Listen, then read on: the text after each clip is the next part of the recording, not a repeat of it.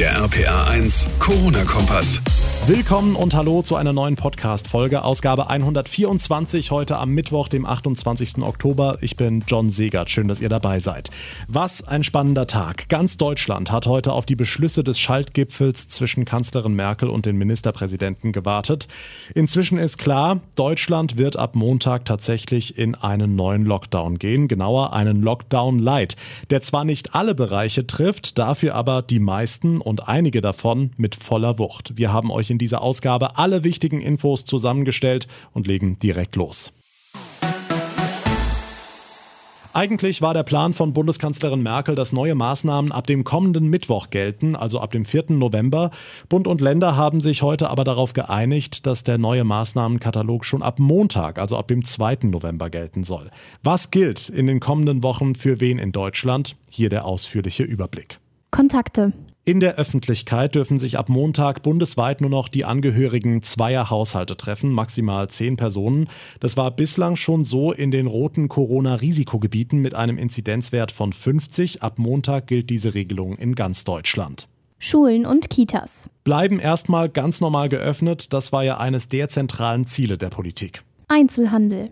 Auch Geschäfte sollen im November offen bleiben dürfen. Dafür muss der Groß- und Einzelhandel allerdings 10 Quadratmeter Platz pro Kunde einkalkulieren. Zuvor war von 25 Quadratmetern die Rede. Außerdem gilt natürlich auch weiterhin die Maskenpflicht. Gastronomie. Die scharfe Kritik von den Verbänden hat nichts genützt. Restaurants, Bars und Kneipen müssen ab Montag den kompletten November über schließen. Lieferung und Abholung von Speisen bleibt aber erlaubt.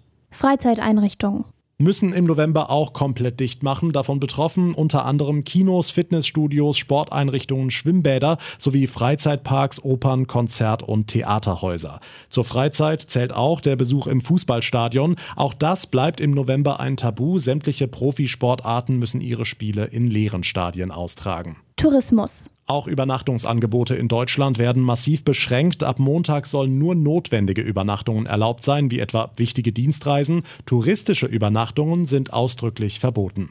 Dienstleistungen. Kosmetikstudios, Massagepraxen, Tattoo-Studios sowie andere Betriebe im Bereich der Körperpflege müssen zumachen. Ausgenommen sind medizinische Einrichtungen wie Physiotherapeuten oder Podologen. Auch Friseursalons dürfen unter den bestehenden Hygieneauflagen geöffnet bleiben. Arbeitsplatz. Wie schon im Frühjahr fordern Bund und Länder Arbeitgeber auf, ihren Mitarbeitern Homeoffice zu ermöglichen, wo immer das machbar ist. Falls nicht, soll im Betrieb so viel Abstand wie möglich gehalten werden. Außerdem gelten die gängigen Hygieneregeln. Ja, Bundeskanzlerin Merkel hat betont, ihr sei bewusst, dass es sich um einschneidende Maßnahmen handle. Es gehe aber um die Gesundheit der Bevölkerung. Im Vorfeld des Schaltgipfels zwischen Merkel und den Ministerpräsidenten hatte es ja eine ganze Menge Kritik aus den verschiedensten Bereichen gegeben. Susi Kimmel aus den RPA 1 Nachrichten. Unter anderem haben sich ja da sogar führende Virologen zu Wort gemeldet. Ja, genau. Schon gestern hatte ja das Robert-Koch-Institut betont, dass Restaurant- und Kneipenbesuche nicht die Treiber der Pandemie seien. Und auch der Virologe Professor Schmidt-Czanasit sagt gegenüber der Bild, dass diese Maßnahmen überzogen seien. Wichtig ist die AHL-Regel. Man kann es gar nicht oft genug äh, betonen. Diese Basisregeln, die vollkommen ausreichend ist, um dafür zu sorgen, dass wir diese Pandemie gut durchstehen können. Aber sie muss eben auch konsequent umgesetzt werden. Aber auch aus der Politik kommt Gegenwind. Der rheinland-pfälzische CDU-Fraktionschef Baldauf appellierte gestern an Ministerpräsidentin Dreyer, sich in der heutigen Schalte gegen eine Schließung der Gastronomie einzusetzen. Und FDP-Chef Lindner hinterfragte die geplanten Freizeiteinschränkungen auf ihre Wirksamkeit pauschale Schließungen des Landes, die sind nicht an jeder Stelle nötig. Und dort, wo das Land geschlossen wird, obwohl es nicht nötig ist, da wirft das neue Rechtsfragen auf, wie wir das beim Beherbergungsverbot gesehen haben. Der Fehler wird also sehenden Auges ein zweites Mal gemacht, wenn wir nicht aufpassen. Tja, jetzt sind die Maßnahmen allerdings beschlossen. Ab Montag gelten sie. Für viele Betriebe bedeutet das erneut erhebliche finanzielle Einbußen. Aber Susi, Bundesfinanzminister Scholz, will da wohl nachhelfen, ne? Genau, Scholz erwägt offenbar Entschädigungen für betroffene Unternehmen in Milliardenhöhe. Das berichten einstimmig mehrere Nachrichtenagenturen. Demnach soll er vorgeschlagen haben, kleineren Betrieben bis zu 75 Prozent ihrer Umsätze im Vergleich zum Vorjahresmonat zu ersetzen. Größere Betriebe sollten bis zu 70 Prozent erhalten, heißt es. Demnach soll es für die Firmen keine besondere Nachweispflicht geben. Die Kosten hat Scholz laut dem Bericht auf 7 bis 10 Milliarden Euro für vier Wochen beziffert. Dankeschön, Susi Kimmel. Schauen wir nach Rheinland-Pfalz. Hier hat es ja insbesondere am Gastro-Lockdown vorab sehr viel Kritik gegeben. RPA1-Reporter Olaf Holzbach. Warum führt trotzdem kein Weg dran vorbei? Ja, wegen der Zahlen ganz klar und weil sich mittlerweile eben nicht mehr genau sagen lässt, wie und wo sich Infektionen ausbreiten, heißt es. Jeder Kontakt ist in diesem Sinne ein Risiko. Die Zahlen haben sich also innerhalb eines Monats mehr als versechsfacht, was die Anzahl der Patienten und Patientinnen in den Krankenhäusern betrifft und nahezu vervierfacht, was die Anzahl der Menschen auf intensiv- und beatmungspflichtigen Betten betrifft.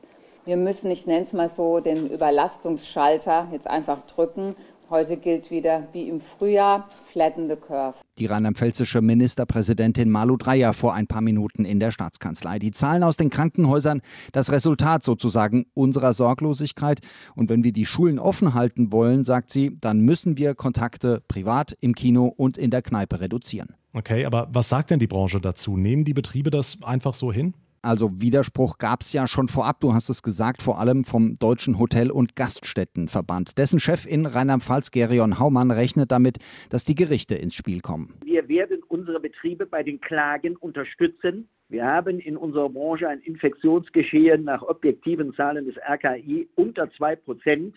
Damit ist die Maßnahme nicht geeignet, eine Pandemie einzugrenzen. Er bleibt dabei, wir sind es nicht, wir sind nicht schuld, deshalb dürfen wir nicht die Leidtragenden sein. Er will aber auch noch mit der Landesregierung reden und es soll ja Hilfen geben. Der Bund will einen Großteil der Umsatzausfälle erstatten.